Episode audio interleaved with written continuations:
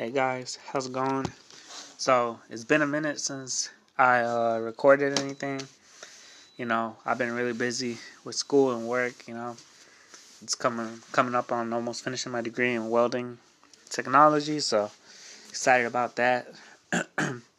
so, you know, um, I'm gonna start getting a little bit more uh, consistent with the with the podcast. You know, y'all just you know, stay patient. It's coming. Uh, new logo coming soon. Uh, you know, everything. I'm trying to figure it out, you know. But thanks for all of y'all that listened to my first episodes. Uh, you know, everything's kind of rough right now, you know. I don't know really what I'm doing too much, but it's coming along. And thank y'all for listening. Um, you know, there's only one way to go from here, and that's up. So So I wanted to talk to y'all about mindset. Uh, you know, this podcast is going to be for a lot of different type of people. You know, uh, mostly lawn care related, but you know, it, it doesn't just have to be lawn care related. Um, you know, anybody that's an entrepreneur, you know, anybody that's just trying to do better in life, you know, it's a struggle. You know, it's uh, it's it's hard to do that. Um, hard to change those those things that we're accustomed to, especially when you don't even know what those things are, you know? It's like when you're growing up as a little kid, you know, you eat what you want, you do what you want, you know, you do what your parents do. And you know, you don't even know like what's a healthy diet, you know. They don't teach that at school, you know. They don't teach you how to be healthy. They don't teach you about being fit, you know. You have PE and stuff, but I mean, you know, it's like it's like they don't really go into debt with it, you know. So now you're older like me, you know, and you you know you start to think about these things and how they have a big effect in your life, you know, and you know, you know, if you don't uh, start to figure these things out, you know, pretty soon things are gonna figure you out. You know, you're gonna get high blood pressure, you're gonna get obesity, you're gonna get you know bad mental health from eating bad from not working out, from not having goals, from not, you know, any of that type of stuff. So, uh, so I want to talk about your mindset, you know. What is your mindset? Just think about that, you know, for a few seconds, you know. Do you have a positive mindset? Do you have a negative mindset? Are you happy? Are you sad? You know, mindset, mindset, you know, it's something you got to work at every day, you know. You got to wake up you got to be motivated. You got to be happy. You got to be pumped to go out there and knock out the day, do what you got to do. You know, one thing about entrepreneurship is like everything you do might be a little harder than if you work for somebody else, but everything you do will will give you a return, you know. That's very important, you know. Some people work their lives for somebody else and they don't get anything in return but a little paycheck, you know. Whatever you're doing right now, it'll come back to you tenfold in the future, you know. So that's why you got to make good decisions, decision makings, you know, uh, plan stuff out. So, so figure out what your mindset is. What what do you want your mindset to be? You know, we're coming up November.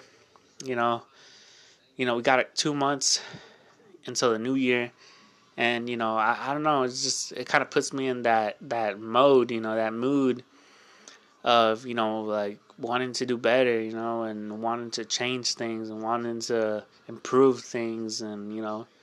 So think about that, you know, in your mindset, you know. What does that really mean? You know, I heard a podcast and, you know, someone said, you know, your mind, your thoughts eventually turns into actions. So how powerful is that, you know? Your mind, your thoughts turn into actions. Think about that if you think and think positive things, positive things will happen. Now, I'm not going to say negative things won't happen. I'm not going to say things are going to start just magical butterflies and rainbows, you know. That it's not going to work like that, but you do have to figure out some type of mindset that you want to have, you know. I want to wake up in the morning. I want to be I want to feel pumped, you know. I want to feel energetic. I want to feel you know, I want to feel ready for the day, you know. I want to go out there. I want to take care of my clients and my clients take care of me.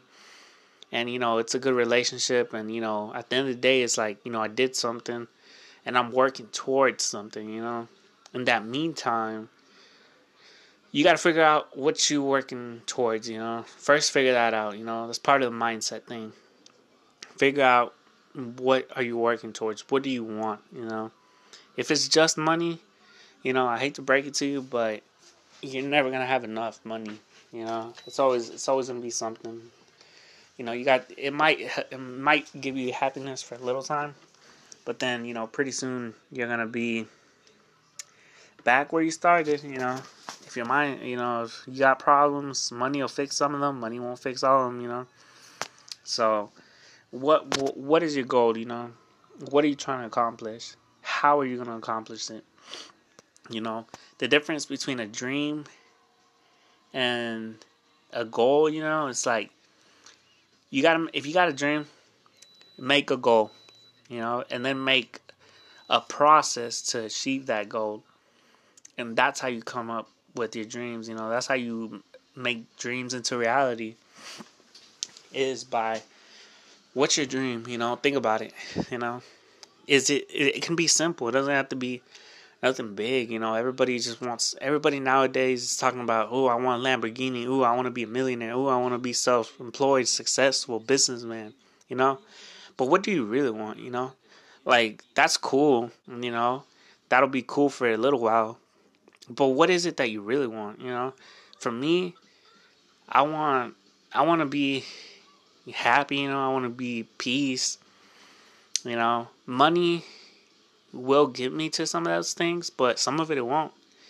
And that's where you got to dig deep within yourself and it's hard to do that because you know a lot of people like to brush their emotions off but it's like realize what your emotions are and then act on it.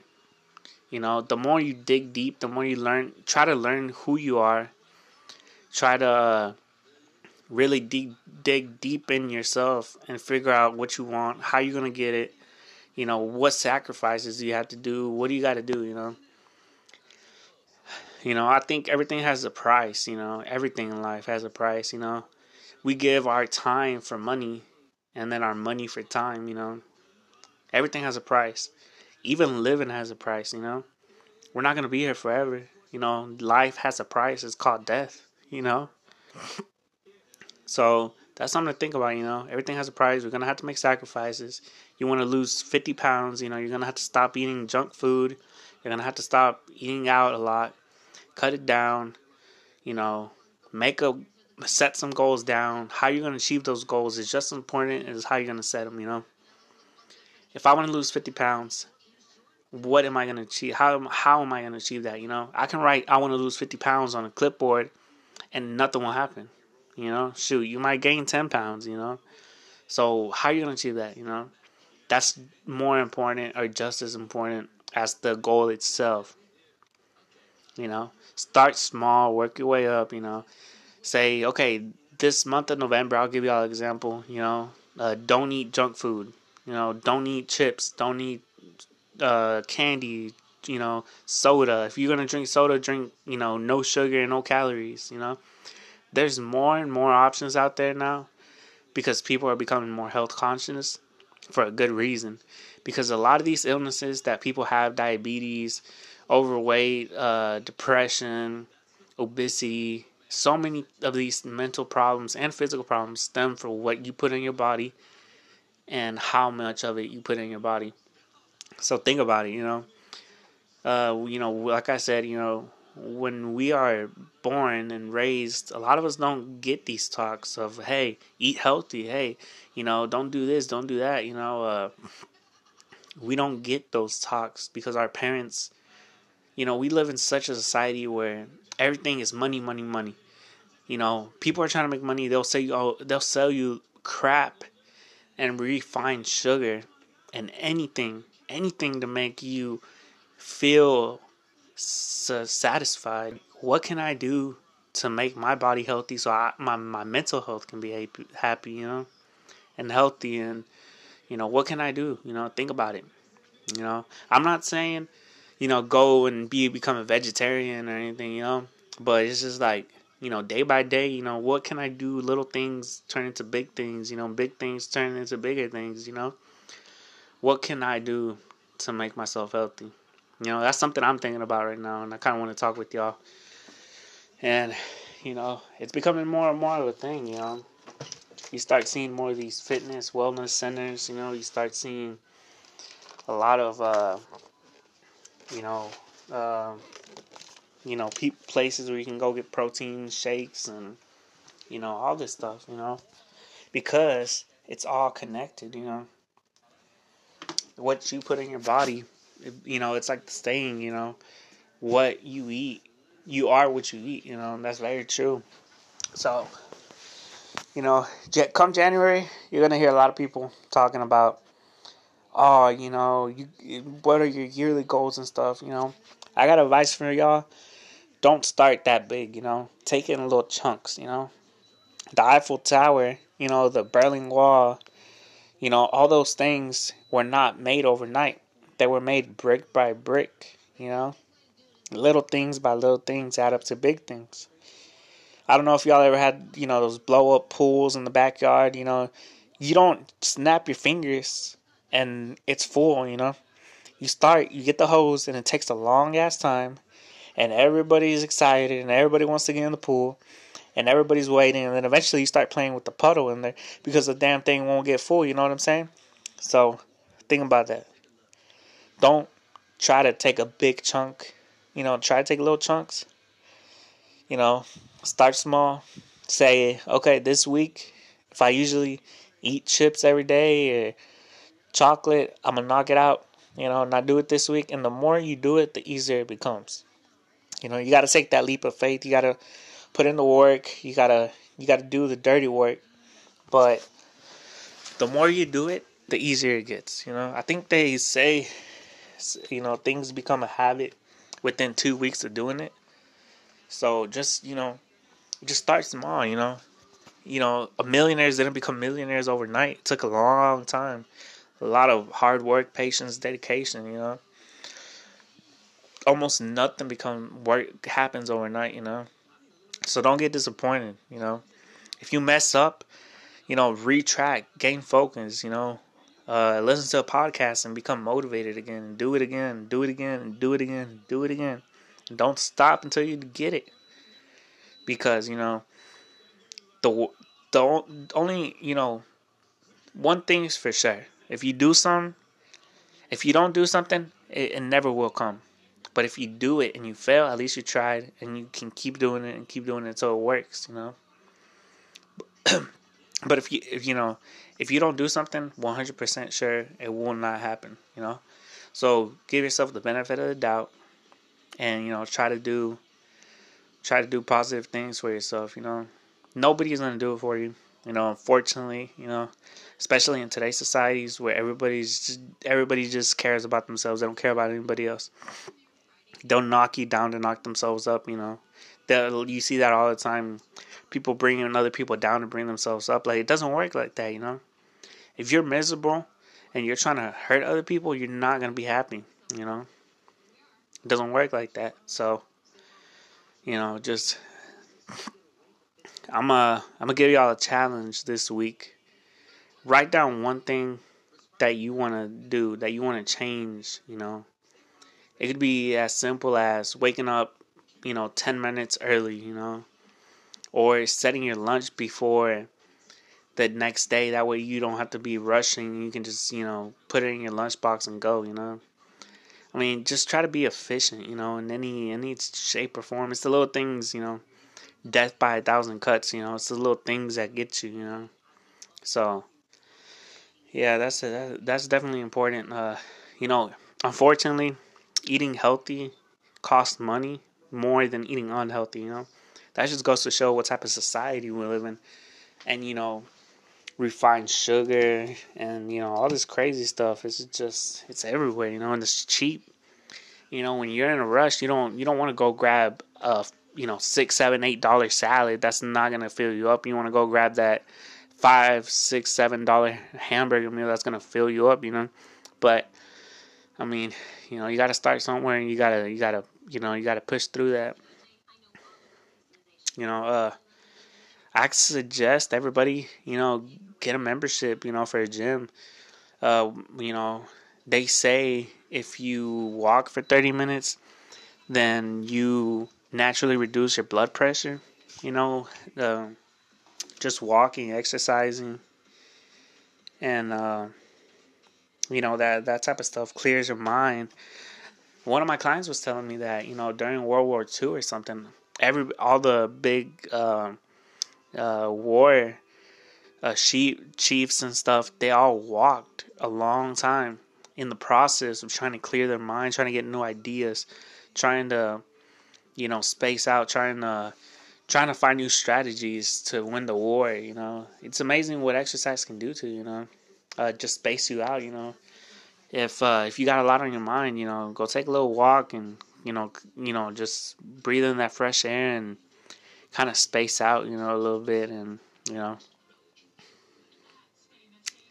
and you, you know you don't have to you know you don't have to run 10 miles a day you know go in the gym you know even if you're just there for 20 15 10 minutes you know just go in there do something if you're tired if you're not used to it you know that's normal you know your body isn't used to all that so just go in there give it a little quick workout and go home go in there give it a little quick workout and go home it's the consistency that counts that's to push you forward to reaching your goals and you know what you want to do so, you know, do that, you know, go home, redo it, you know. Next thing you know, you're to be running a mile a day.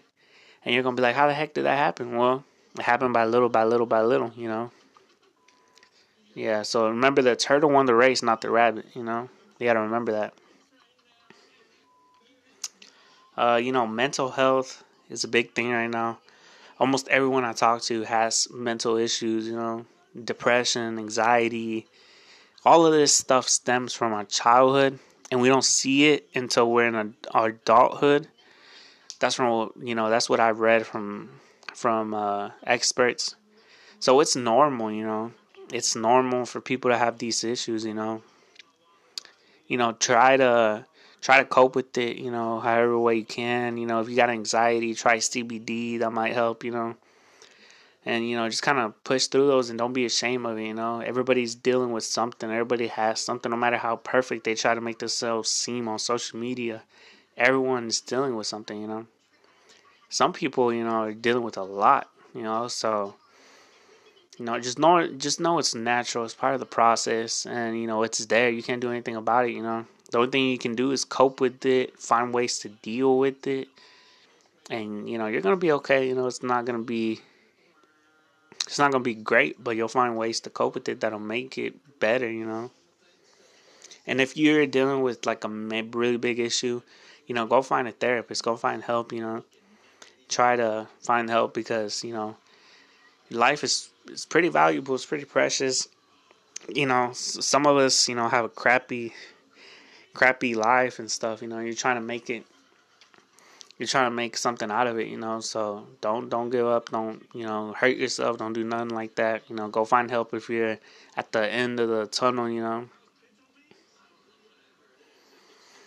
Uh, something else I want to talk about is uh, picking up a hobby.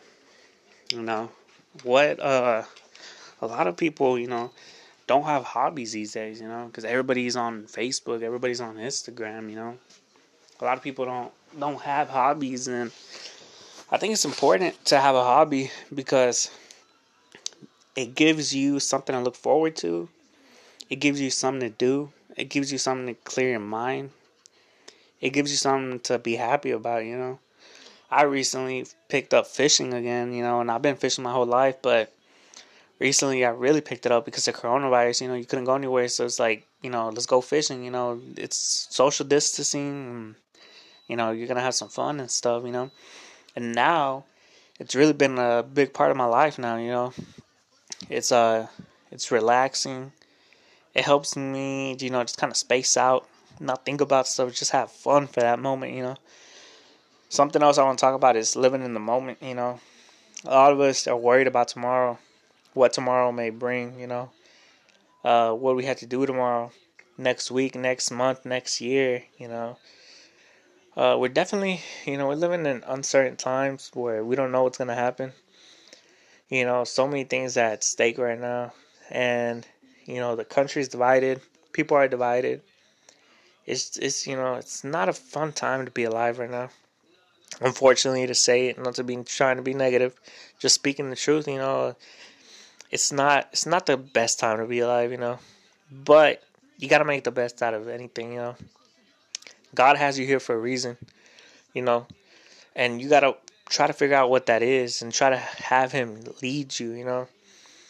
He'll give you little hints, you know. You can pick up these hints, you know. You know we all know got those defined moments in our life and in our daily life where we're like, you know, oh, this makes sense, you know. I wonder why. You know, we got those things where it's like, I wonder why this happened, you know. You know that's God trying to talk to you, trying to lead you, trying to push you, you know, through your desires, through your dreams, through your things, you know. And you know, you know, you're here for a reason, you know, whoever you are, whatever you're going through. You know, I, I don't believe in taking your life, you know. I don't believe in that because if you're here, you know, you still got something to hope for, you know, you're still here. You know, if you take your life away, you're only cheating yourself and God from and yourself from your destiny your greatness, you know. You know, and you know, I'm not here. To, I'm not trying to blame anyone because some people, you know, really have some really bad mental issues, and you know, that's the only way they feel cut. But if you, you know, you gotta fight for yourself. You know, no, you know, I don't want to be negative, but nobody, nobody can do that for you. You know, you gotta, you gotta fight for yourself every every day. You gotta get out there. You gotta fight for yourself. You know.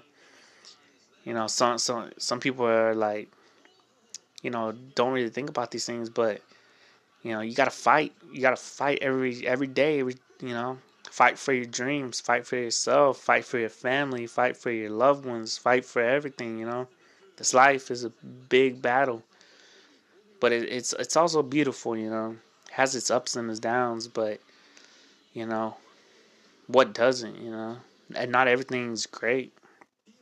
So yeah, so I mean, but if you're definitely at that point where you're thinking about that, go find professional help, you know. No one's going to judge you over it, you know. You're not a failure, you're not, you know, you're human just like everyone else.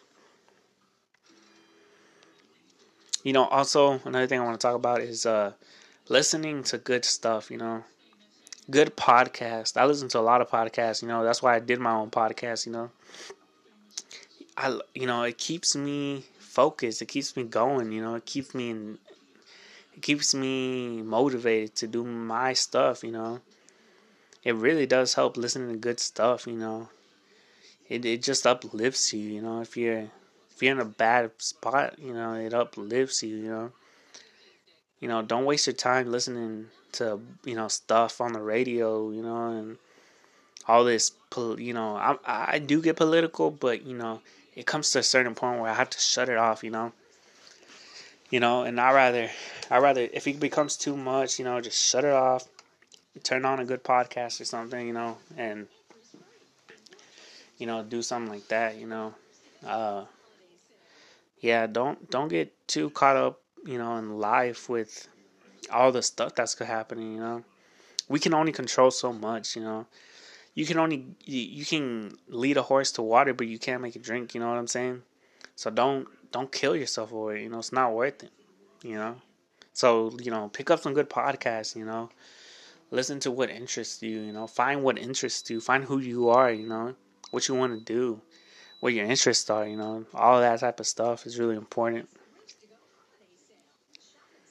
Uh, another thing I want to talk about is planning. You know plan, plan, plan, you know. Uh, have a plan B, have a plan A, have a plan C, have a plan D. Uh, one thing I like to tell people is, you know, how can you get where you want to get if you don't have a plan, you know?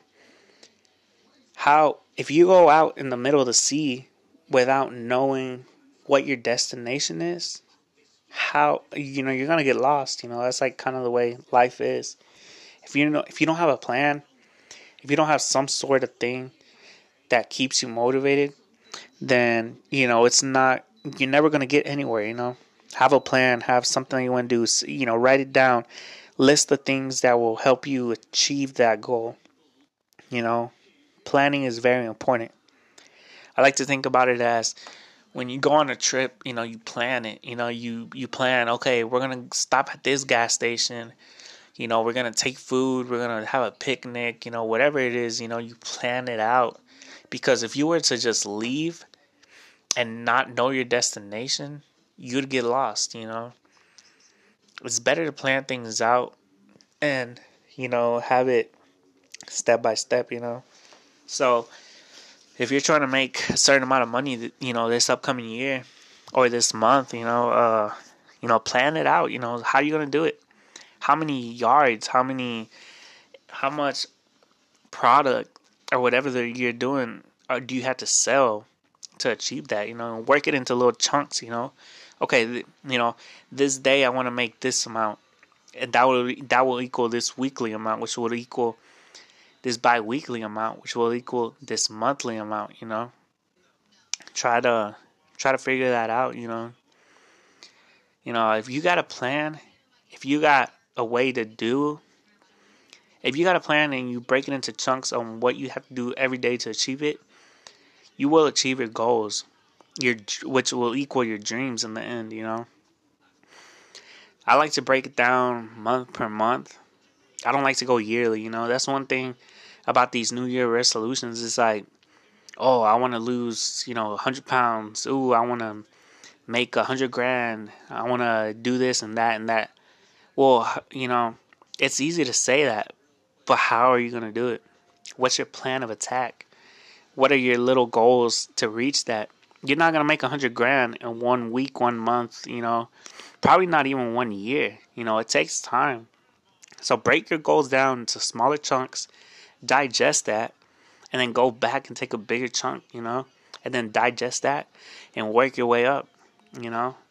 Don't get frustrated. Don't get overwhelmed. Don't get you know you know if if you're slow move you know slow growth is better than no growth slow growth is sometimes better than fast growth because fast growth brings you problems that you know you can't see you can't digest you can't evaluate you know whenever you move really fast you're not thinking about the little things you know uh, the all the little nicks and crannies and things that'll get you in the end, you know.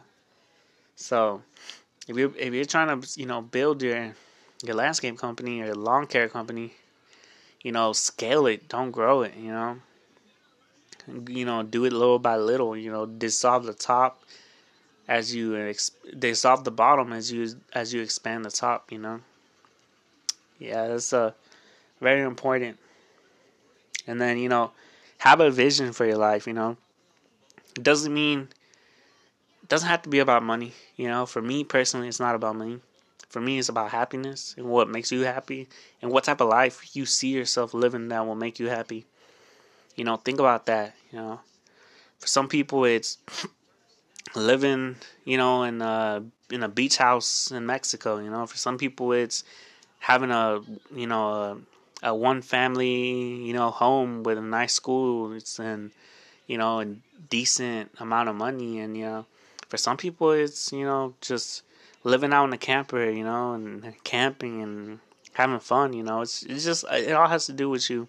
But you got to dig deep. You got to stay true to yourself no matter what. And you got to figure out what is it that I really want in life? What is my vision? How am I going to get that vision? What's my plan? and how am I going to execute this plan in little chunks day by day for it to turn into something big, you know? It's like a snowball, you know? You start off by a little bit, by a little bit, by a little bit, and then next thing you know, you got a snowman, you know? So, yeah, remember that. Uh, so I'm, I'm coming, I'm about to cut it here, you know, about 30 minutes. Just want to let y'all know, thanks for listening.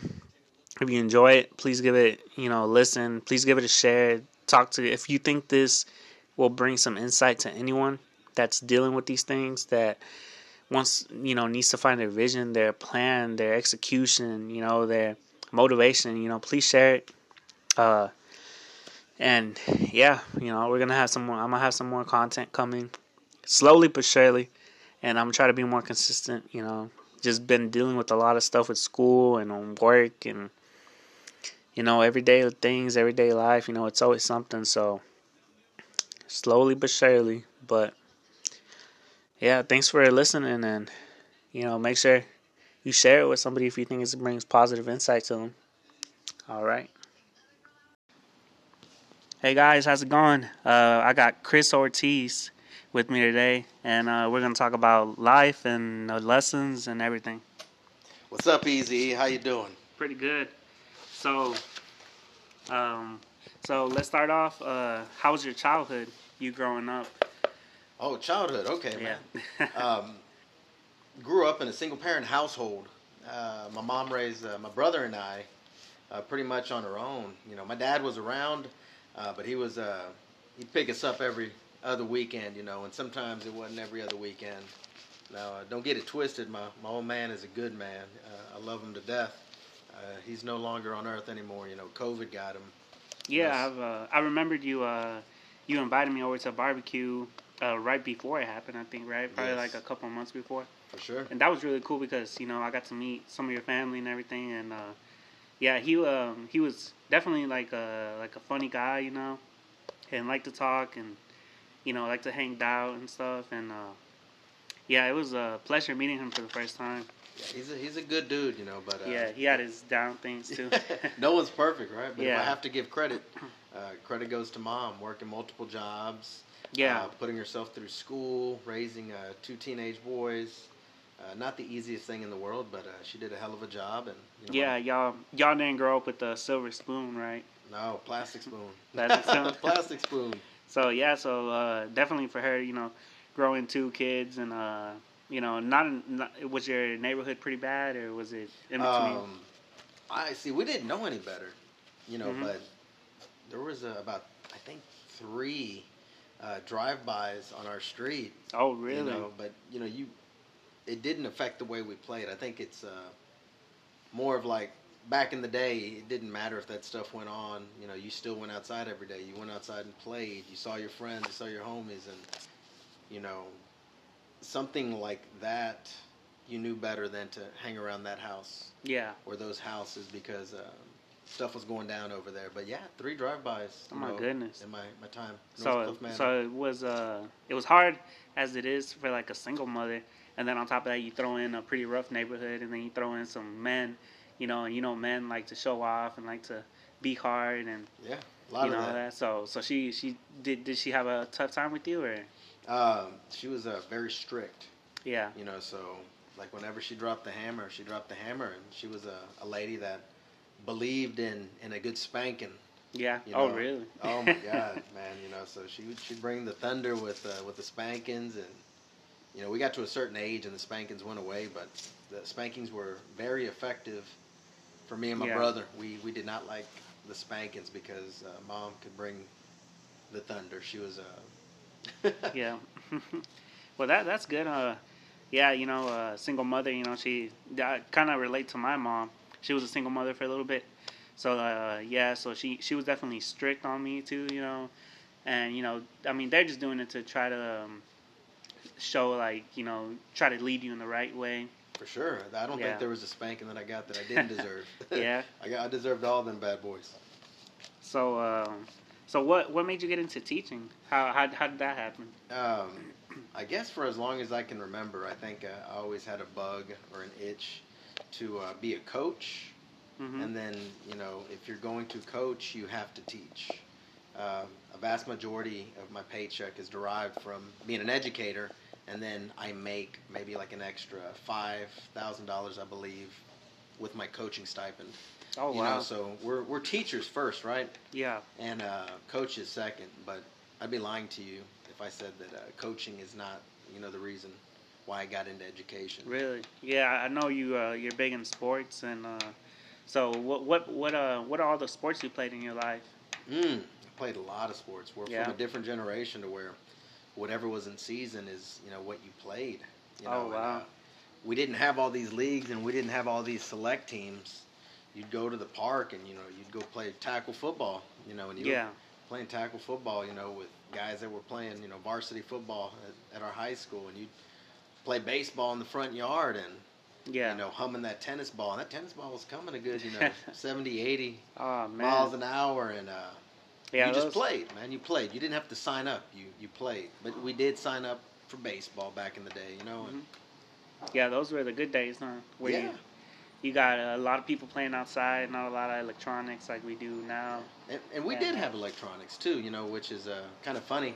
we would just you know take care of the electronics. You know, whenever uh, the street lights came on, and then we had to go inside, and that's when the electronics you know became a thing.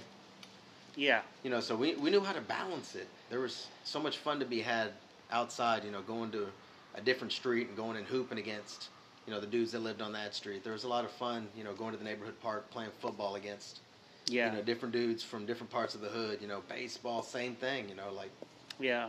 just growing up was different back then. Yeah, I feel like um, you know, back then you had more sense of a community Yes. and more culture, you know, more you weren't so focused on social media. there was and, you none. know, yeah. Because right now, you know, everybody gets on their phone and they feel like they're interacting with people, but in Yeah. reality, you know, you're just lonely by yourself. You're not really interacting with anybody. But back then, you know, you didn't have a lot of that, so people would see each other face to face, and you know, you had a more of a sense of a community. Hell yeah, you knew everyone from the hood. You know, Yeah. like uh, you either you know fought them or you had Yeah, you know played ball with them or maybe both. yeah, You know, there's a lot of good friends that you know I'd get into it with, and you know, yeah. Just part of growing up. Yeah. So my next question is, uh, so uh, I mean, you're older than me, obviously. Yeah. Uh, not not to call you old, you know. I'm, just I'm old, baby. 42, Nah, nah. 42. 42, still young.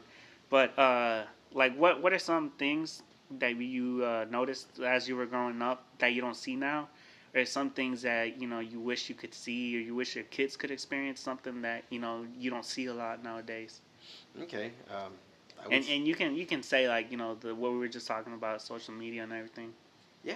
Um, if we were talking about what is it that the kids need today hmm uh, that that we had back in the day, I would say it's simply just the joy of going outside and playing. Um, I'll take this from a coaching perspective. I think nowadays the quality of uh, athlete is definitely getting better. The training is better, the knowledge is better, the teams are better. You know, the kids are playing you know year round. Uh, what's different though is that everything is scheduled.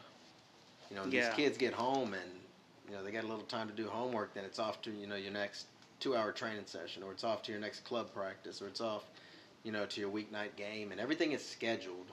Um, when we were growing up, the stuff was not scheduled. You know, you you did it.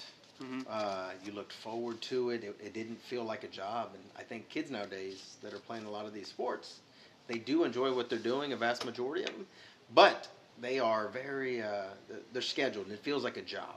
Yeah.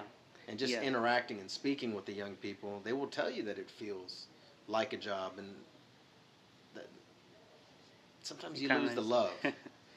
Whereas we, we played because we loved to play. Hmm So there's a vast difference between something being scheduled and then something just organically just occurring.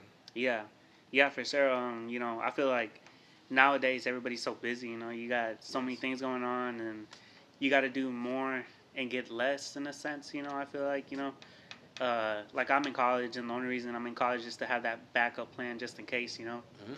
and uh, nowadays, you know, an associate's isn't worth much as what it used to be worth. You know, you got more competition, more people, and you know, I talked to a lot of people and you know, uh, back like I, I don't know if you agree or not. It's, it's okay to disagree, but like back when you were going to college, you know, wasn't associates more than what it is now in your opinion, or is it the same thing?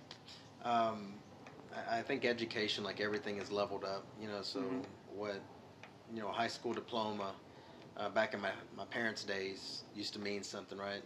Um, and then it became, you know, your associates. That was you know, pretty cool thing to have in your pocket. But then it leveled up again, and now you needed a bachelor's. And at the moment, I think, you know, to get to that next level, you got to have your master's Yeah, or whatnot. So the the game naturally levels up. more competition.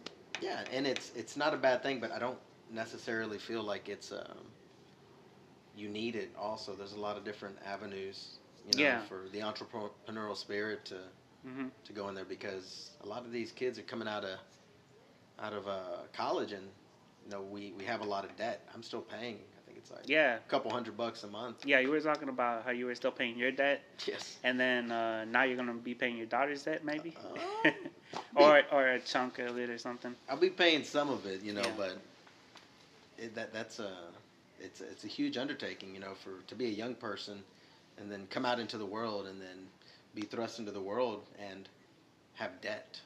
Yeah. It almost makes you like a slave to the system. Yeah, because when you came out of school, uh, did you have a hard time uh, looking for a job? I could not find Yeah, a job. really? I could not find a job. I had to. You I were did it- telling me you, you were jack all trades. You know, you sold trailers and dude, ho- I- mobile homes. And, mobile homes, and I was absolutely horrible. I did that for like six to eight months. oh wow! I didn't sell a single. really. Well, a lot of people want to buy stuff, right? Yeah. But then you start running their credit and stuff, and come at you with the 300, 400 credit score, and it's like, ah, we Yeah. can't help you.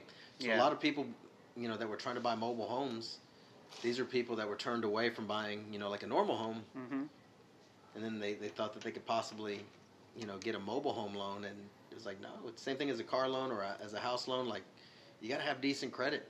Yeah, yeah, and um, I just saw a meme on Facebook that was talking about, you know, the poor are getting poorer and the rich are getting richer because, you know, if uh, if you got a rich guy and a poor guy and you know they're gonna go buy a pair of boots, and the rich the rich guy gets the more expensive boots that'll last them let's say ten years, but the poor guy gets the poorer boots that's gonna last him you know probably a year. Yeah. So at the end of the day, you know, the poor guy spends a lot more than the rich guy on those pairs of boots Because he buys them 10 because he keeps having to buy them, and then the rich guy only buys them one time.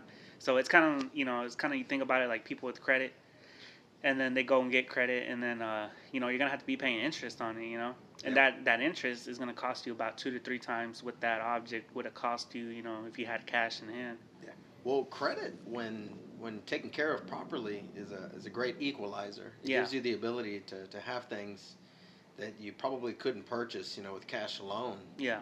The- Also, an emergency comes up and you don't have cash, you know, you can use your credit or something. yeah, where people I think mess up sometimes is that they go and they start buying things that they don't need. Yeah.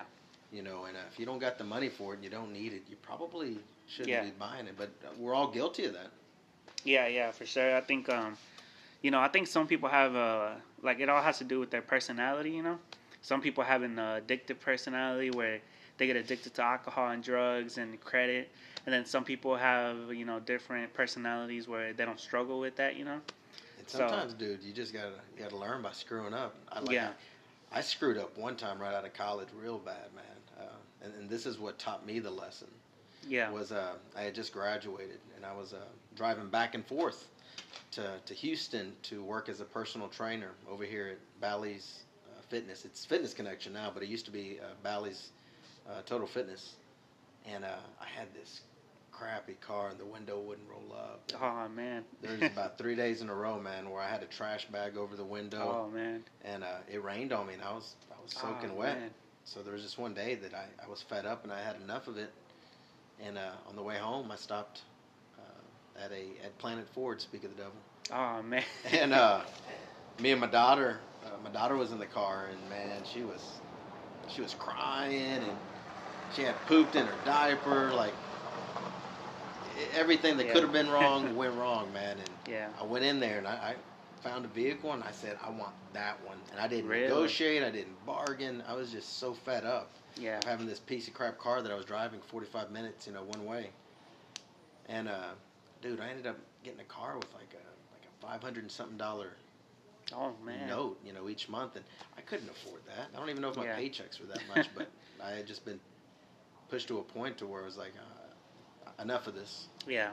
So um, I damn near, you know, screwed up my, my credit for my life. Yeah. Now, thank the good Lord, I got a good wife, and she's like, Yeah. oh, hell no, we ain't screwing up our credit.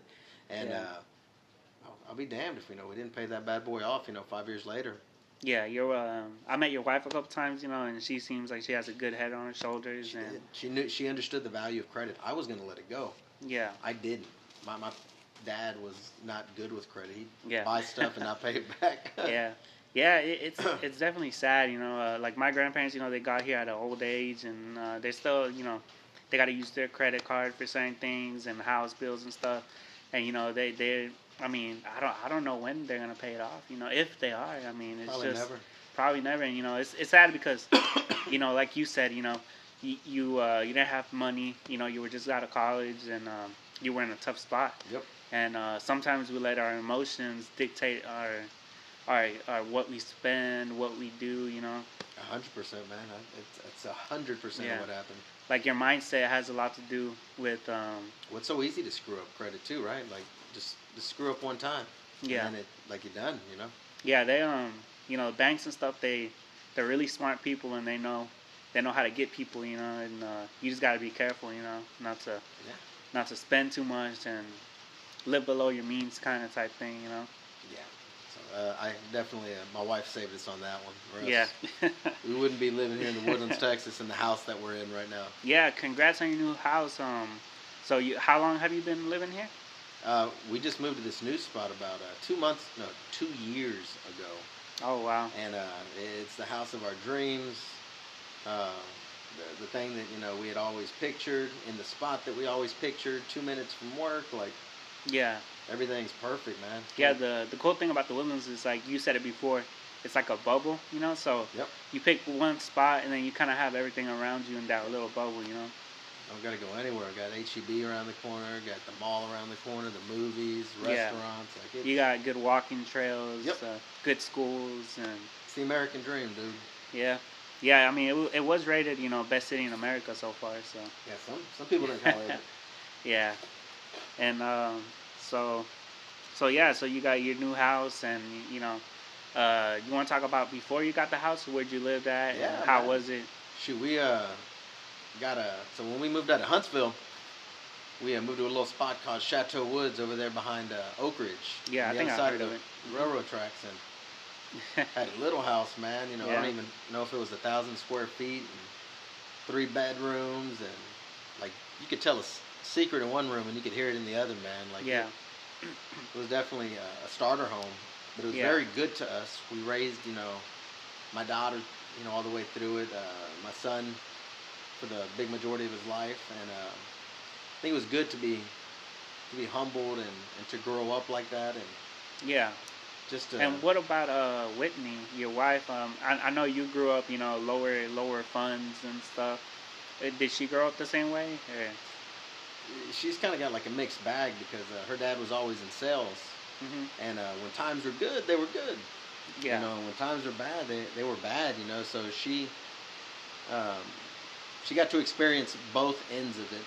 You know, and uh, her dad's a really good guy. Uh, God rest his soul. But he was also kind of like my dad in the sense that he was not the most um, responsible when it came to his finances.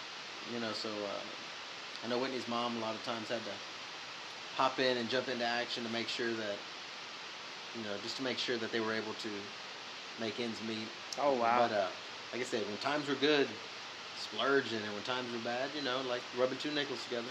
Yeah. Well, that that's good because you know, some people that didn't you know grow up the way you did would probably see your situation and be like, ah, you know what, I'm gonna go leave this guy or I'm gonna do this, you know. But she seems like a really good person. Oh, yeah, she's Yeah. Uh, she's the best, man. yeah. How how'd you uh, meet her? You want to talk about it a little bit? Yeah, yeah. Um, I actually met my wife in college. We, we uh, lived in this apartment complex called uh, UPA, which is uh, at Sam Houston State, and it's behind the Jolly Fox. And she was just this uh, really cool girl that would come over and hang out with the guys. And um, you know, after hanging out for a while, you know, I guess I developed feelings for her.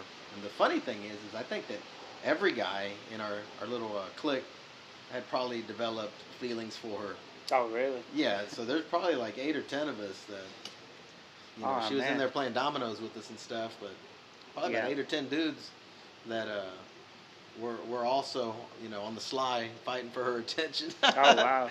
so I guess I was uh, I was the lucky one, man, and How'd uh, um, won that battle. Almost yeah. fought my best friend. Really? Yeah, man. Oh I thought um, someone had told me something. My best friend was trying to, to move in on her and stuff, and Oh wow. Man, I know, but it's funny, man. Uh, love will make you do some some strange things. Yeah, I probably sure. would have got my ass kicked too. Yeah. If I'm being honest, he's a big guy. yeah. Man, well, I'm glad you know you got with her and she got with you. You know, Yeah. y'all seem like two very nice and decent people, and you know, I think that's what it takes. You know, to build a family. You know, is two decent people because you know, sometimes you get one good person and one bad person. You know, and then uh, you you- it just won't work. You know, no matter how much you make it, you want to make it work. it's it's definitely a work to remain married because uh, it's not like you just you're the same person that you were when you met one another. Yeah, that that is very true. And then uh, all the love and all the lust, you know, it kind of comes and goes, and you know, you got to fall in love with the person that you're that you're with, and you have to love them for all of their qualities. You just can't you know, I'm not. I don't look the same way as I looked in college. I had a six pack in college. You know, I was fairly athletic. I was jacked. Uh, you know, a little pudgy now compared to what I used to be. You know, Yeah. Our, our looks are gonna go, and you know, thank the good Lord, uh, we were very good friends prior to getting together, and I think that that's the key to the relationship. You don't want to let your uh, your friend down. you Yeah, know. for sure. Yeah, a lot of people, you know, they get together because of lust or, you know, because the other person can provide them with something, money, you know, uh, you know, all sorts of things, popularity, you know, things like that. And it's uh, you know, throughout the years, you know, that stuff fades away. You know, if you, if y'all aren't truly in love with each other, then you know, uh, someone's gonna give up, and you know, it's it's gonna cause a lot of problems. So Yeah. So yeah, that that's that's definitely good. And then y'all raise your two kids. How Yeah. old are they? Uh, my daughter Tatum is 20 years old, and then my son Luke is 16 years old. You know, so we've raised you know a couple of teens or 20 somethings together, and you know we're getting into a point of our life where you know the boy end up moving out pretty soon, and you know it'll just be us, you know, and then we'll figure it out. You know, like uh, I like I, again, I think everything's gonna go fine, but that's Yeah. gonna be another Another like evolution. That'll be another transition. Is you know what do you do when the kids are gone? And some people like They fall. they, they fall apart at that point because the kids were the centerpiece. hmm And the kids should be the centerpiece, but there should also be something there, you know, when the kids leave.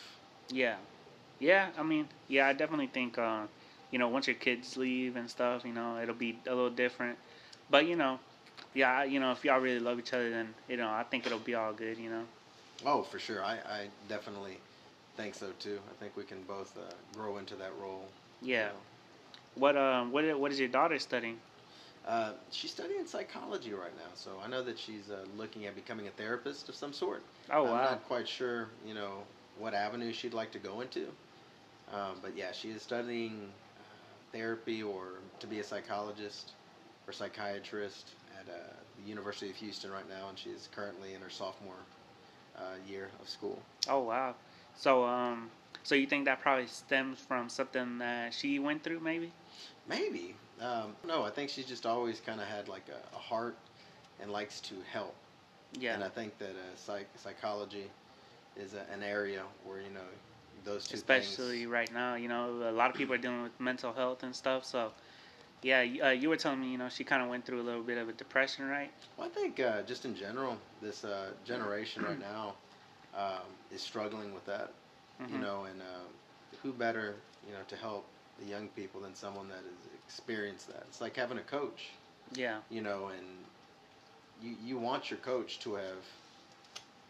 You, you don't like. Let's say that um, that you play baseball, right? And you're a baseball coach. Well, if the most you ever did is play little league baseball, you know what does that tell you about your coach? Like your coach may not have the proper experience to to help you out properly. Now, if this is a coach that played in high school, played in college, even even played professionally, you know that went through it, they have a different perspective that is uh, worth more than the guy that only played in little league. Yeah, for sure. Um, you And know, I think that uh, the word also like uh, depression, I think that it's uh, it's more prevalent. Um, it's almost becoming like the normal the thing. norm, especially like uh, working in education. I Yeah. see a lot of kids that are, are dealing with it, and it's it's it's in their paperwork. know, Yeah. that they're they're struggling with it, and the number is it's trending up Yeah. for sure. exponentially. It's Do you even. uh, do you think um, uh, like do you think it's because technology has evolved and uh, people have a new kind of like a different a more advanced mindset to where we're recognizing the problem now? Like you know it's it, it, do you think it used to be like oh you know he's just quiet or you know he you know uh, it's just like that or something you know you know what I'm saying? Like kind of brushing it off. Do you think now people are starting to realize it more or do you think it's like a new trend? Like I think it's uh, definitely uh, a new trend, and I think trend. that uh, technology has helped accelerate it. yeah Uh, there's social different- media Well, there's different chemical responses that go on inside of our brains uh, whenever we're poking around on social media.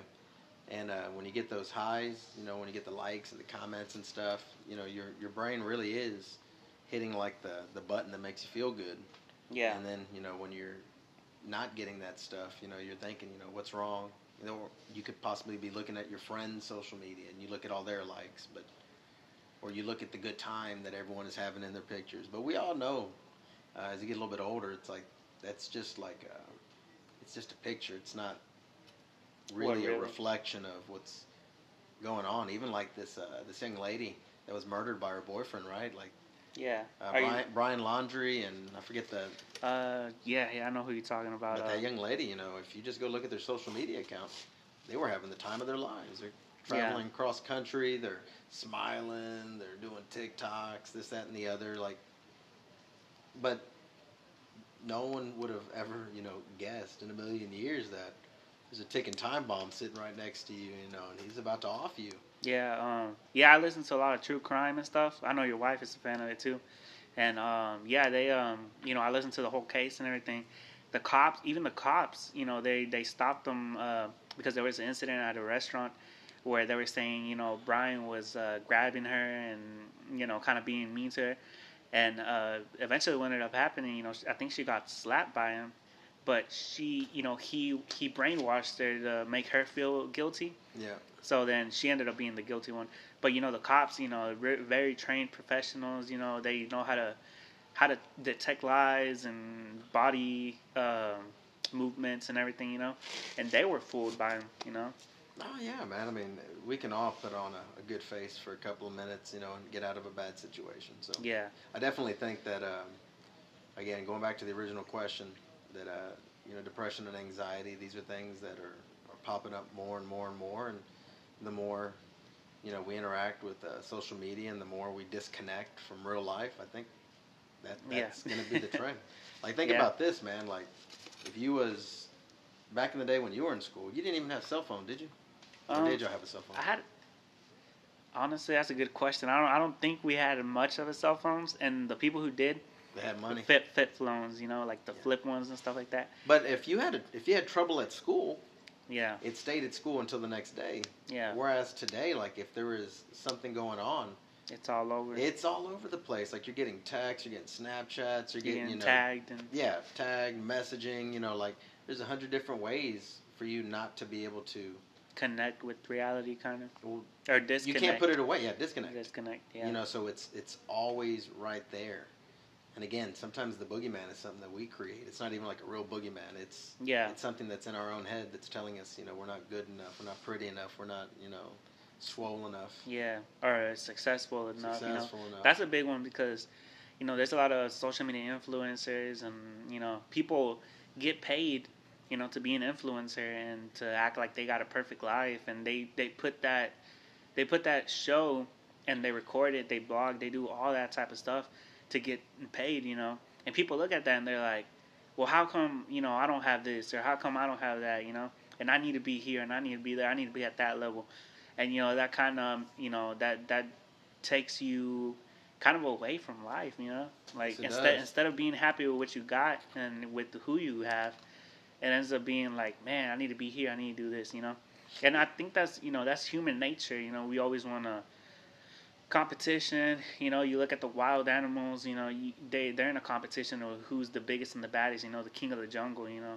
And you got the prey and you got the Predator. predator you know? And it's kind of like that you know? We're we, you know instead of going out there and hunting the prey we're out there hunting the job. We're out there hunting the the wife the good looking girl you know we're out there hunting the money you know we're doing that so yeah it, it's kind of I, I like to see how it plays out you know more and I, I would really like for people to start like researching this type of stuff you know how it's how it's affected our society I think you can research all you want, man, but like we've already gone in this direction and it ain't and ain't it's not going to change. Like it's only going to get worse get worse, you know.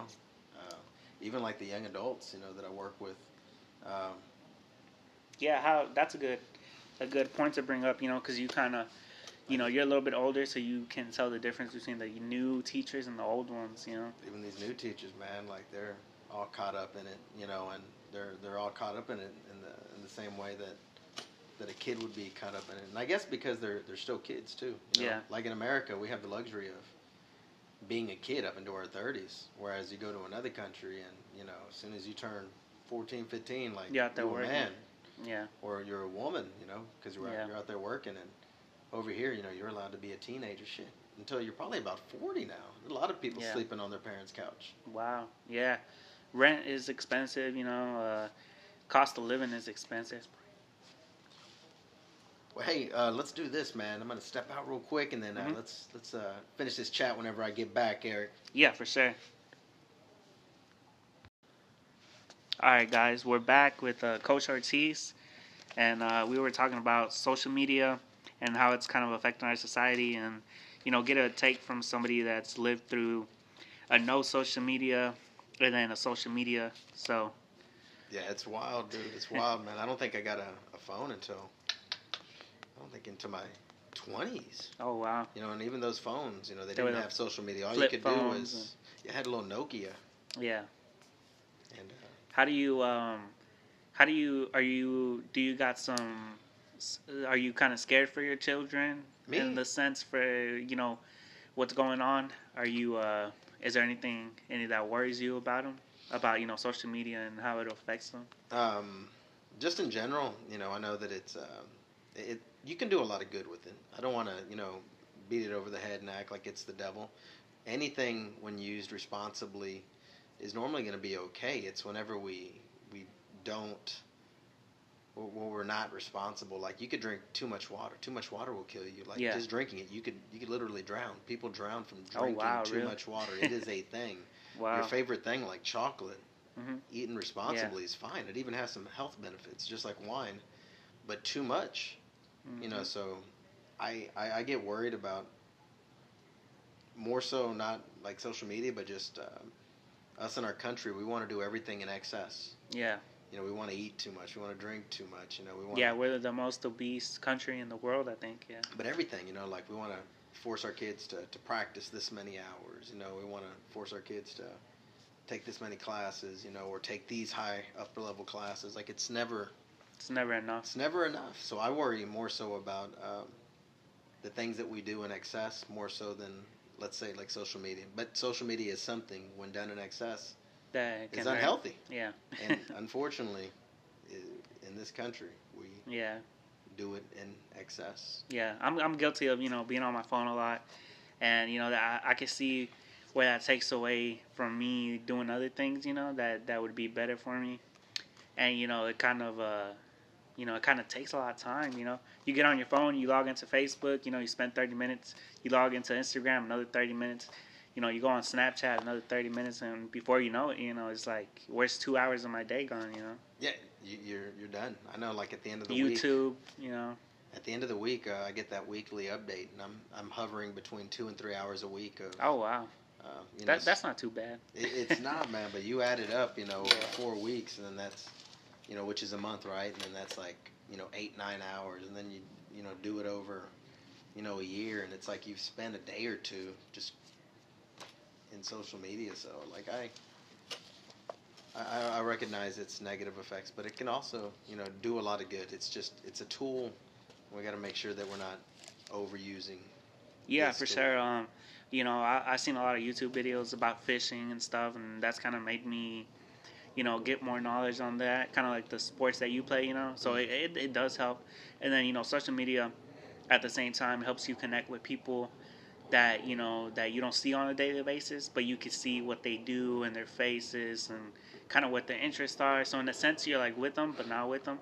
I You know? reconnect all the time with uh, with friends that I haven't seen in a while. Yeah, you know, and if I know I'm going to be out of town and I know a friend lives, you know, in that in that spot that I'm going to, you know, you best believe that I'm going to holla at you and we're going to going to kick it a little bit, you know. Yeah. So there's been a lot of positives that have come, you know, from my social media, you know, Mhm. interaction.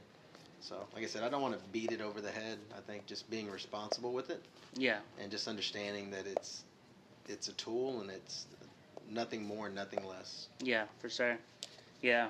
So um so how how's your teaching career been overall? it's been uh, pretty smooth. You know, I've done a lot of different things. I've worked, you know, as a resource, you know, language arts and, and science teacher, where I was working with kids that, you know, they were behind the eight ball, so to speak. You know, a couple Yeah. of grade levels. You know, so they were a little bit uh, behind, and my job was to help them get caught up. Uh, I've worked in uh, something called SDC, where I was uh, working with kids that were emotionally uh, emotionally disturbed. Maybe uh, they had you know some autism that was causing behavior problems. But you know these were kids that would be with me for probably 80, 90, 100 percent of the day. Oh wow. And uh, Yeah. it wasn't a big class. But Yeah. th- th- there were some heavy hitters, man. Yeah, that that's pretty amazing. You know that uh, that you did that. You know, helping because you're kind of going a little bit beyond you know what the normal teacher does. So you know you're you're uh, you're going way beyond you know what a normal teacher has to deal with.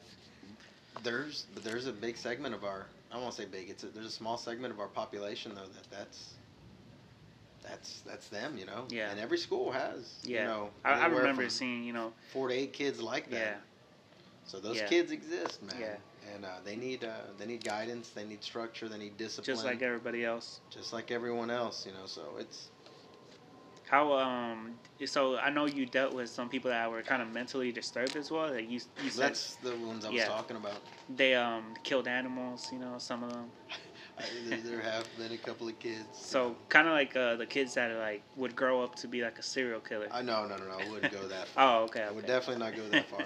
I think you could have a kid that's in a pre AP and an honors course could grow up to be. Yeah, you know, yeah, very like- true. That's a. Uh, I mean, They, they- I, I'll just put it like this: some of the kids in there, you know, had, had done some things that, um, you know, I know that they wouldn't be too proud of, and yeah, uh, but we all make mistakes. You know, you don't want to Yeah.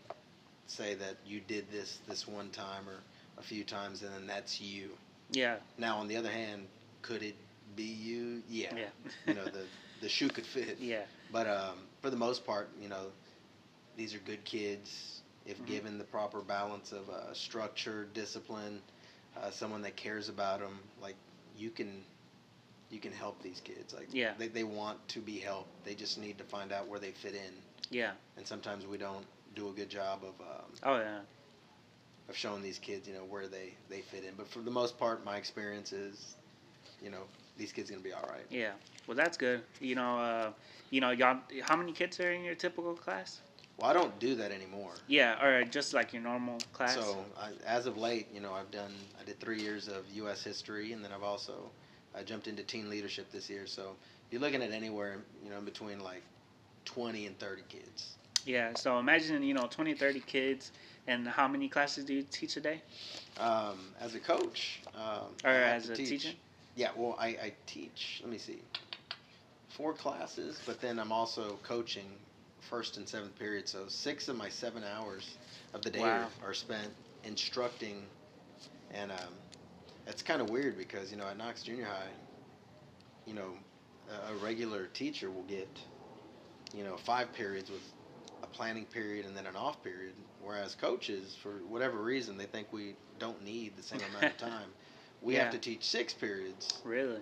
and uh, to me that's uh, it's kind of a backwards. I don't Yeah, I don't get it because we we work our tails off. I don't. yeah. If anything, y'all need more time, you know, for yourselves, kind of, because you're dealing with coaching as well. Well, if you're a head coach, I would say especially you would deserve an extra period or two off because there's a lot of uh, planning that goes on behind the scenes that people are not even aware of. And uh, coaching is the easy part. The hard part is all the planning, getting the refs, getting the buses, finding tournaments, finding games. Yeah, there's Coaching A, is easy. You just you know you come to practice. You know you work them through some good drills. You know teach these kids, you know to compete. You know and you go out there and you and you you walk them through you know a battle, and then you know come out on the other side and you're fine. It's all the the planning and prepping that makes coaching difficult, and sometimes the parent interactions. But yeah, other than that, like the coaching is the easy part. It's the stuff that people don't see. yeah. A lot of behind the scenes stuff. A ton of behind the scenes stuff, man. Lots of red tape, lots of lots of stuff that again people are not privy to. Yeah. Well, yeah, um, yeah, and that that's kind of like you know what I guess teachers would like to see less of maybe is uh, you know less uh, book work and more actually interacting with kids and It's weird. Uh, in education, like we are all being measured by these state exams. And these state exams at the end of the year are what tell you, or I guess tell everyone, you know, were you successful teaching these kids this school year based on, you know, their passing rates. And um,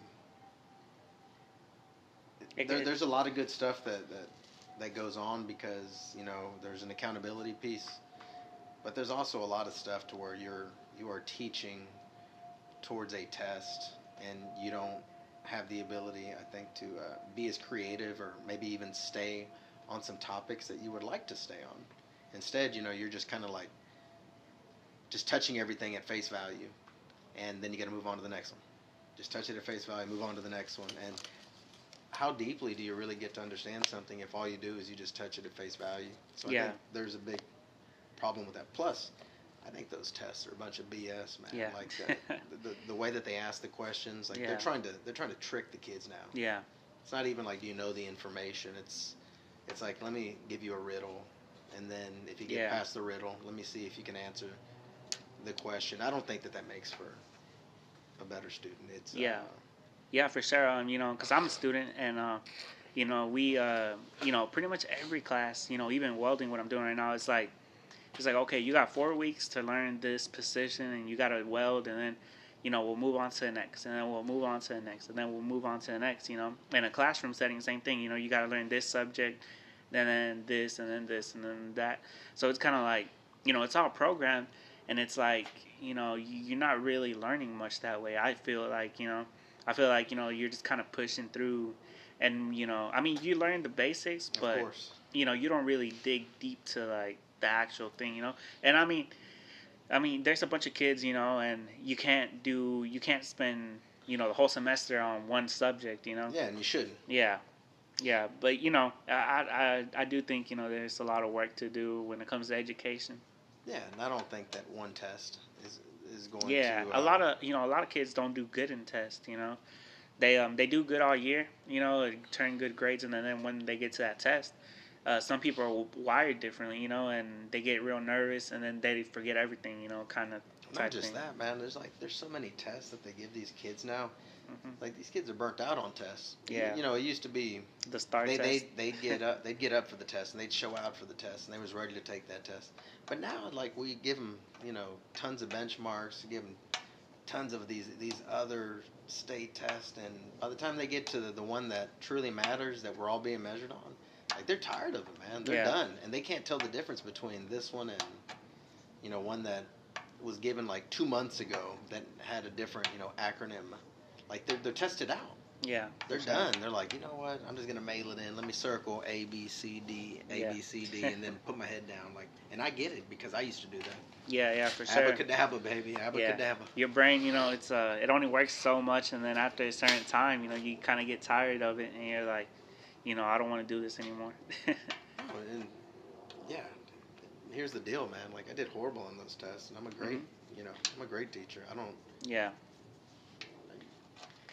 It's there, There's more to education than these stupid tests. yeah. And, uh, Um, I don't know if you heard um, that you know Texas is uh, putting their foot more into the education side and wanting to block off what teachers can teach in history about slavery, and uh, you know that happened in Texas, and you know uh, they're trying to get rid of books that explain about slavery and um, you know racial tensions. You know, it has a name I can't think of the name, but it's something that they're trying to do right now. I think it's more. I, I- think it's it's more. Um, You know, it's more blown up on the news than what it really is. It's like we have a curriculum that we have to teach. It's it, we have to touch on these certain points. Like the state gives us a curriculum, mhm. and you know, and and you can teach all these things. Now, the the thing is, I think that sometimes some of these teachers are taking liberties with that stuff, and they're.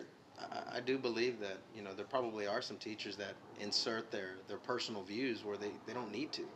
If you just teach the history, the history speaks for itself. You don't have to put your own personal bias to history, you Mhm. know, in order for, for young people to understand what went on. Like you could you can teach a whole, you know, lesson, you know, a whole week's worth of stuff on slavery and just the material is going to tell you that it was wrong. It's, you know, one of the worst things about, you know, capitalism. Uh, you don't have to throw in all the extra stuff, you know, saying, you know, like white people are evil or Mhm. no, man, it's that's not all necessary. Just teach what is in the curriculum and like you can get the picture. yeah, So I, I- I think that the the media vastly overblows that. Um, you know, there's like some weird things going on. There are like some some parents that are trying to get some books out of the libraries and Yeah, what you know, what Texas is trying to do, um, they're kind of ba- they're trying to erase history in a sense, you know. I Uh, guess I haven't seen that though. yeah. Like, as someone that's on the inside, um, all the all the things that need to be taught are being taught, and hmm and they uh, and they speak for themselves. Yeah, Again, I think that uh, most of this comes from uh, parents being upset when teachers are taking liberties hmm with uh, the curriculum and giving their own like viewpoint. You Yeah. know, you you shouldn't be waving your your Republican flag or your Democrat flag whenever you are teaching. You should be teaching the material and then letting the young people come, you know, to their own conclusions. And I think that that happens, you know, on both sides. I've heard kids come back and say, "Oh, so and so is a Republican." I'm like, "Oh, how do you know?" And it's like, you know, because you probably you shouldn't know. That's not yeah, that's not what we're talking about, right? And then vice versa. I've heard kids come in and say, "Oh, so and so is a Democrat." And it's like, how do you know that? yeah, I think it's uh, you know, shame on those teachers that are putting their their viewpoints out there knowingly or unknowingly. yeah. We um, we're definitely you know we're going through a shift kind of in uh, in uh, in this country, you know. Uh, when it comes to politics, you know, people are really strong on their views right now, you know, and you know that that's causing a lot of uh, a lot of stress and a lot of uh, uh, confrontation confrontation between people right now. Yes and, and no. I'm gonna say. I, I Mhm. think that for the most part, I think most of us get along. I think it's whenever we start trying to let our viewpoints like be known. You know, like uh, there's a lot of people that I don't see eye to eye with, but we don't talk politics. Therefore, like we get along. You shouldn't talk politics and Yeah, shouldn't be talking about religion, or else you know you're gonna have your feelings hurt. Yeah, You know, and those are two things that I like to steer clear of. And I like people a whole lot better not knowing their politics and not Yeah. knowing their their religion, because for the most part, I think people fall somewhere in the middle. I Mhm. think that you know there's some crazy folks that are on the fringe on the right side, and there are some crazy people on the fringe that are on the the left side, and you know for the most part, I think most people live in the middle. yeah, I don't think most people live on those fringes, but I think the, the media likes to likes to perpetuate all of our differences. I think that Mhm. you got different countries that are trolling us Mhm. and they're making us, you know, kind of be at odds with one another. Like that's that, that's real stuff, man. Like yeah, ain't no one gonna come head to head with us, you know, maybe except for China, but well, they will let us fight each other, and then Mhm. you know they'll pick off the leftovers. yeah.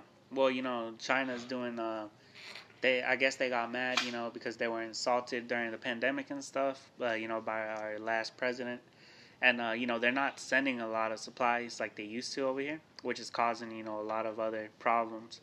So you know, so uh, going back to what you said, you know, about them not, about them kind of, kind of stirring up problems as well. You know, Yeah. you know, it's it's it's happening. Well, hey, man, when you're on top, everyone's trying to knock you down, and hmm You know, and here's the deal: maybe they're what's next. You know, because Yeah. you know we're we're their biggest customer. hmm I mean, know. yeah. Take a look at the clothes you're wearing. Everything comes from China. You know, everything has that "Made in China" sticker on it. A lot of it does, you know. yeah. So And you know, a lot of that that stuff is because of the cheap labor. You know that they um, that they that they're getting. So uh, yeah, a lot of it's on us too, though, because we like we like that cheap stuff. Instead Yeah. of saying, "Hey, I'll pay a couple extra bucks," you know, and you know, build it over here, or get it taken care of over here in America.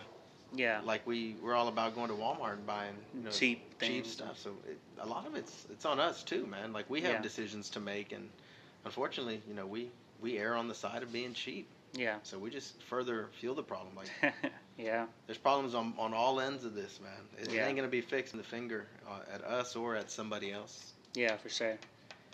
Um, what inspires you? Oh shoot, man! I tell you what, what inspires me, man, is like I like uh, I like people. People uh, inspire me. I, I like to see uh, ingenuity. I like to see people being creative. I like to to see like young people lose themselves in a craft. I like to watch you know people chase their dreams. You know, there's a, a lot of things that uh, inspire me. So I, I get inspiration from from people. I like uh, like the pro wrestlers, man. I, I love the hell out of these young pro wrestlers, and I have a lot of them on my show uh, because they're they're taking a chance at chasing their dream, and Um, it doesn't pay very well, and it's a rough spot, and you're gonna be at the bottom for for years if you ever find a way to make it, you know, where it's your full time job. But golly, man, you know the things that they do to to chase the dream, and then to see some of them, you know, get to that get to that spot where they they get a contract from one of these big country uh, companies. It's awesome. I like to watch the kids draw on a doodle on the side of their paper and uh, see all the talent that they got going. And they don't even realize how good they are. You know, they haven't even taken an art class or anything. They've just practiced on the side of their paper for years, and they don't realize like how how amazing they can be. So for me, uh, people is where I gather inspiration, whether it be family, students, you know, coworkers. Yeah, that, that's a very good point. Uh, and especially since you're a teacher, so you get to see a lot of different people and a lot of different interests and a lot of growth, you know, between those people and stuff. Oh my God, yes. So that that's a very good uh, point. You know, uh, seeing others succeed inspires you, which is a good thing because you know some people see other people succeed and they Hey. grow envy. So you know you you- and you know a lot of those people that that grow envy, most of the time they're not successful in life. You know. Yeah, well, they're And, too uh, worried about you know what someone people. else is doing when they should be worried about themselves. Man, I'm of the belief that there's a big ass pie and we can all have a slice of this pie. Yeah. Like there's so much pie. Oh yeah. Quit looking at that other dude's slice. Like, Yeah. go take care of your slice. There's plenty of pie though. It's just Yeah. like Thanksgiving. yeah, uh, yeah, you know, other yard guys that I've uh, talked to and stuff, you know, some of them aren't nice, you know, and I'm over there trying to be nice to them, and they're kind of looking at me with the bad eye, you know, like, you know, like, get away from me, you know, you're my competition. But it's like, you know, it, it would actually help us if we all help each other in a sense. Because if I talk with you and my prices are low or your prices are low, we help each other, you know, understand that. But if if I just look at somebody with a bad eye and it's like, oh, you know, you're my competition, get away from me. It's like, you know, I mean, there's no reason for that. Like you said, you know, there's plenty of work, and you know, if we could all come together and help each other out, we would all do better. You know, For sure, man. And like, how many times have you sent business to somebody else? yeah. Like, And I've had others send business to me. yeah, like there's plenty of grass to be cut, man. Yeah, It's gonna rain and the especially in Texas. So So yeah, yeah, people gotta quit being so stingy. And, but I, we are, we are. A we're human. Country, man. We're human. You know what I'm saying? We got our instincts and you know we got our emotions and you know some people were raised different. You know I think how you were raised, and I'm not talking about money. I think the most important thing is like how your family is, how your parents are. Is it, it'll dictate a lot on how you will be. You know, uh, people learn from example. You know, it's uh, it's a you know if you if you see your dad drunk every single day, your mom, you know, doing some like a stripper or something, you know. like I, I kind of think about the movie uh, Michael Myers, you know, Halloween. Yeah, have you seen it where his mom's a stripper and No. his no, really? I didn't know his mom was. Are you sure? You, it's, what, it's, what it's, Michael Myers are you talking about? you gotta listen. You gotta watch the newer movie. I think it's like a 2010 one that came out, uh, Halloween. Uh, maybe you can watch it one of these days. But basically, you know, he starts off as a young kid, and he gets bullied because his mom is a stripper, and then uh, so he he starts to build that anger and frustration. And then his stepdad is an alcoholic that beats his uh, mother, and you know he has a sister that's kind of like a whore, you know. So all this built up frustration eventually leads to him to kill his sister, his sister's boyfriend, uh, his stepdad, and you know his mom actually in the movie ends up killing herself because she can't handle with the guilt that she created, the monster that she created. You know. That's crazy, man. This must be the Rob Zombie one. no, I think it's uh, it's Halloween, and I think it's uh, Well, no. 2010. Rob Zombie directed Oh, a oh, couple okay, of the okay. most recent ones. He didn't Yeah. do these new ones, Yeah, but he was the guy before this. So that time timeline kind of lines up. Yeah, for sure. Um, he, uh, yeah. Uh, so basically, you know, goes to show that uh, you know, I, I believe you know, if a kid is given a good home and a good parents, he'll be good at heart. And then you know, you got those people that went through bad relationships and bad stuff, and then that's why they're the way that they are. You know, not not to say it's okay, not to say that they can't change, but you know, some people were dealt the wrong hand, I guess. You know, and I think it's a good rule of thumb, but I can also tell you, like from uh, just having kids of my own, that they're they're human beings and they're gonna do what they want to do too. Like my son, that dude can spend money like no one's business, man. And he, he doesn't know how to save. He's ready to spend money before Yeah, he you- even gets it. You were telling. I, I didn't I didn't teach him that. Like Yeah. that that's him. That's there's some something in his DNA that that tells him that you know that money's burning a hole in his pocket. Yeah, you were telling me, you know, um, when I when you interviewed me for a podcast, how you know he he got his first job and he already knew what he was going to spend his first paycheck before it even hit the bank. Yeah. So, yeah, um, you know, you know, right now, you know, there's a lot of uh, social media and stuff, and you know, people see all the stuff and they want it. You know, I want the new uh, car, the new cell phone, the new this, the new that. So yeah, you know, it goes back kind of to that. I believe, you know, people see that and then they're already like, man, I got this money, I gotta go spend it. You know, I gotta go get this so I can be cool with everybody else. You know, Both his grandpas like to spend money too, though, man. Like there's a there's a genetic genetic component. Yeah, we're all wired. that. We're all wired uh, genetically in a certain way that you know that that's why I believe certain people become alcoholics and drug addicts. Yeah, It's because they're wired in a sense that you know that they'll become addicted kind of to it. that's because sure. you know I, I don't like drinking too much. You know, it's not it's not really my cup of tea. You know, but you know my uncle was an alcoholic, so you know he drank every single day. You know until he died. So it's so it's kind of like you know I just you know I feel like there's something in our brain you know that some people are wired a little different. some people are you know genetically predisposed uh, to alcoholism and stuff like that. So Yeah. I think my son has got something to where his grandpa's passed down, and they got it from somewhere too, right? yeah. Where he's got the money burns holes. I was actually listening to a podcast the other day, and they were talking about uh, past traumas in people, and uh, you know, if your mom was uh, didn't have a caring mom, and uh, you know, didn't have that that child, um, you know, when when babies are childs, they they have to be loved, or they'll grow up a certain way if they're Yeah. not loved, you know. So, so that trauma passed on to her kids. You know, when she had her kids, she was acting the same way towards them. And then they realized, you know, he realized that, and he's like, okay, well, I'm not gonna do the same thing. You know, I'm gonna change and be different. So, but they were talking about how scientifically, past traumas uh, will run down your family's blood bloodline. So, Of course. you know, course. alcoholism, drugism, uh, spending money, you know, all that type of stuff will run down through. It's kind of like a generational curse, I believe. You know. Yep. So, um, so it's kind of the same question, but kind of not. Uh, what motivates you every day? Like, what- is there something that you do every day that motivates you to get up and you know do your thing?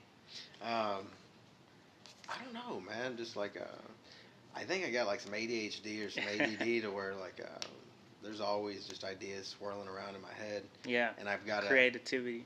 well, I got a like a shit ton of energy, man, and Mhm. I got to go out and I got to spend that that energy, uh, or else like I'm not happy. Yeah, really. So uh, like, I, I have to work out. I have to compete. I have to be creative. You know, whether it be my podcast or my books. Uh, I got to interact with people. I, I think I am just uh, kind of like motivated. Uh, Naturally. because of, of life and then also this too like as of late like i got to watch my dad pass away and um, my dad was always someone that i thought that would live forever like that dude had a, had Yeah. a lot of energy I, I never in a million years thought that, um, Yeah, he. that he would pass away so soon you know I, I, maybe a, an accident yeah, but i never thought that he'd get ill and uh, and pass because i had seen him get ill and knock on death's door a number of times and yeah. would just always kick out I remember like so vividly how uh, we were out there mowing yards. You know, you were helping me, and you got a call from him saying that he they found cancer in him, but um, and he you know he was telling you like you know like I feel like it, like death is coming after me. You know, like I can feel it, and you know you kind of brushed it off Yeah. like oh he was you know probably because you thought that way of you know he's my dad. You know he's a tough guy and you know uh, nothing can take them out. You know. So seeing somebody um, on their deathbed and uh, being with them in their in their final hours, um, and experiencing somebody um, go go on to the afterlife, if there's an afterlife, right? Yeah. Um, it gave me like a, a, a new appreciation of uh, of life, almost like um, like I got shocked, um, and it and it woke me up to something that um, I didn't know was uh, really there.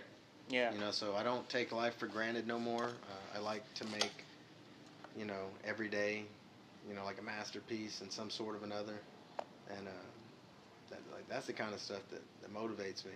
Yeah, that that's really good. Um, they they call it uh, momento morir. It's like a like an old saying and uh, like um, in literature, I think, and uh, philosophy, and basically it's like you know you, you start thinking about we're all uh, immortal. I think immortal or mortal. Mortal. Mortal. So we can all die. You know, at any moment, at any time. You know, this could be my last podcast. This could be your last podcast. I mean, we just don't know. So that that type of thinking, you know, gives you life in a sense. You know, death gives you life in a Yep. sense. A hundred. They say, you know, whenever that that's why a lot of people, you know, cops and you know people that do crazy stuff, and you know, they get that rush and that feeling like they're alive. You know, and some people become addicted to that feeling where you know they got to be doing something crazy all the time to make them feel alive. You know. Yeah, man. Like uh, you don't know. All of our days are numbered. You know, I can go home and they can find you know colon cancer. And it- Yeah. it's coming for all of us. I mean, shit. It took out the Black Panther, right? Yeah, you, you know the Black Panther. Uh, I had a teacher in uh, College Park, um, Miss Bozeman. I don't know if you know her. Her that's her cousin. Really? Yeah, Chad. Uh, what was his name? I know, man. I forgot his name, but the black the guy that Rest played easy, Black yeah, Panther. Him. He uh and it's crazy because uh she had she still has cancer I think and I met her she hit me up on Facebook to do her yard because she lives close over here and I was doing her yard and she's like oh yeah my my cousin just passed you know the Black Panther and I saw her posted on social media and stuff I was like what the heck that was your cousin It's a small world. isn't that crazy Yeah, it's a small, small world, man. Smaller than we think. yeah speaking of him yeah yeah Chad Boseman, isn't it? Chad Boats I think so I don't know. I may have Yeah. it up. I don't know, but I think it's pretty cool though. And uh, yeah, yeah, it's pretty cool. I mean, you know, I took her English class, and never in a million years would I have thought I'd see her again and I'd be mowing her yard. You know what I'm saying? So it's kind of weird how life, or, or you. I mean, I, I met you in at Knox, you know, and you were always kind to everybody, waving at people. Some people didn't like it, you know. They were like, "Oh, screw this guy. Who is he?" You know. like I actually had a friend, you know. I always would talk to you and stuff. Yeah. And he would be like, "Man, why are you talking to that guy? You know, screw that guy. You don't know him and all this." and I was like, "Man, why wouldn't I? You know what I'm saying? That may have been the dude that I found with all that fake weed in the restroom. oh, they found somebody with fake weed. yeah, right around your time, man. It Yeah. was right around Christmas, man. Yeah. Someone was trying to, someone was trying to like sell some stuff in the restroom, boy. And I, Oh know. Yeah, this is quite a bit of it. It might have been like an ounce or something. yeah. Well, one of my friends got caught with weed uh, during when I was in school, and uh, you know, so so yeah, it might have been him. And um, yeah, but you know, I was never in a million years would I have thought we'd be sitting right here right now. I'd be mowing your grass. You'd be helping me with my, Yeah, with, you know, mowing, you know, a little while ago, and uh, Hitting a podcast. And yeah, podcast right now. you know, it's 2021, and you know that that was back in 2011, so 10 years ago. You know, long time ago. 10 years ago, we'd be sitting right here right now. You know, just and, and you know that goes back to say you know always be kind to people, always talk to them, like kind of what you do and kind of what I do. You know, because you you just don't know. You just don't know who that person is gonna be. You could. Mm-mm. They could save your life, you know, or you could be stuck in the street and you'll they'll remember you, you know. People always people might not remember your name, but they'll always remember how you they make you feel. Yep. So you know they, they could lend you a hand. I mean, you just don't know. You just never know. I had one of my students in that class they were talking about. Me and my, my daughter were coming home, and um, I, I saw this car, and it just like swerved off of I forty five. Really? And uh, got off right there by uh, that bowling alley, and uh, Oak Ridge over there, and that car like as soon as it got off forty five and onto the feeder, it took hard swerve and like jumped the curb, missed a couple of trees, and Oh ended up goodness. in the uh, that what is it Luther's barbecue or Sam's barbecue? Uh, I think it's uh, Sam's barbecue, maybe. Yeah, but it ended up in that parking lot, man, and I thought there was goddamn bees in the car. I didn't know what they were doing. Yeah. And a, a girl jumps out of the car and she's like, "What in the hell are you doing?" She didn't say hell. She said Yeah. some other words, right? and uh, be damned if it ain't one of my old students. Really? He hops out of the driver's side. I'm sorry. I'm sorry. Boy, and that his girlfriend is giving him the business. She's like, "Our baby's in the back seat. Why are you?"